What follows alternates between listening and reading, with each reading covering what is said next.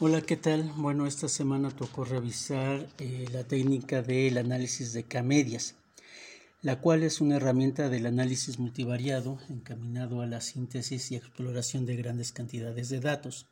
Esto con la finalidad de clasificarlos en términos de la similitud y disimilitud de sus distancias euclidianas. Un ejemplo, bueno, serían las estaciones climatológicas, que sería mi campo de, de interés donde en algunas de ellas se generan gran cantidad de información. Si consideramos que algunas tienen un muestreo de 1440 mediciones por día y una serie de 20 parámetros de medición, al día se generaría una matriz de 28.800 datos y si lo multiplicamos por los 365 días del año, bueno, pues serían cerca de 105.120.000 registros aproximadamente.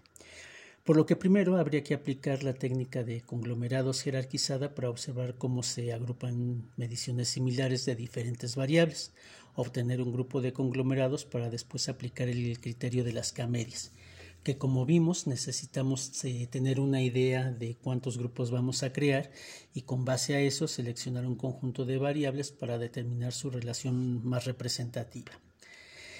Eh, el ejemplo trabajado en este reporte lo tomé de internet, fue una guía de pasos a seguir y este, lo que me arrojó esto fue el descubrir la cantidad de datos de prueba con que viene el SPSS una vez que se instala, esto con la finalidad de ejercitar la teoría y tener más herramientas didácticas para la comprensión de los temas trabajados.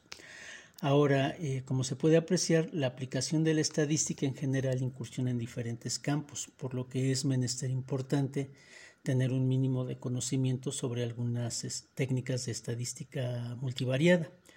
Para, bueno, esto para poder sacar provecho de nuestros datos y diseminar nuestros resultados. Aunque, bueno, la pregunta es cuánto es el mínimo. Bueno, pues eso dependerá del tema de nuestra línea de estudio y la profundidad con que, que requiera nuestro campo.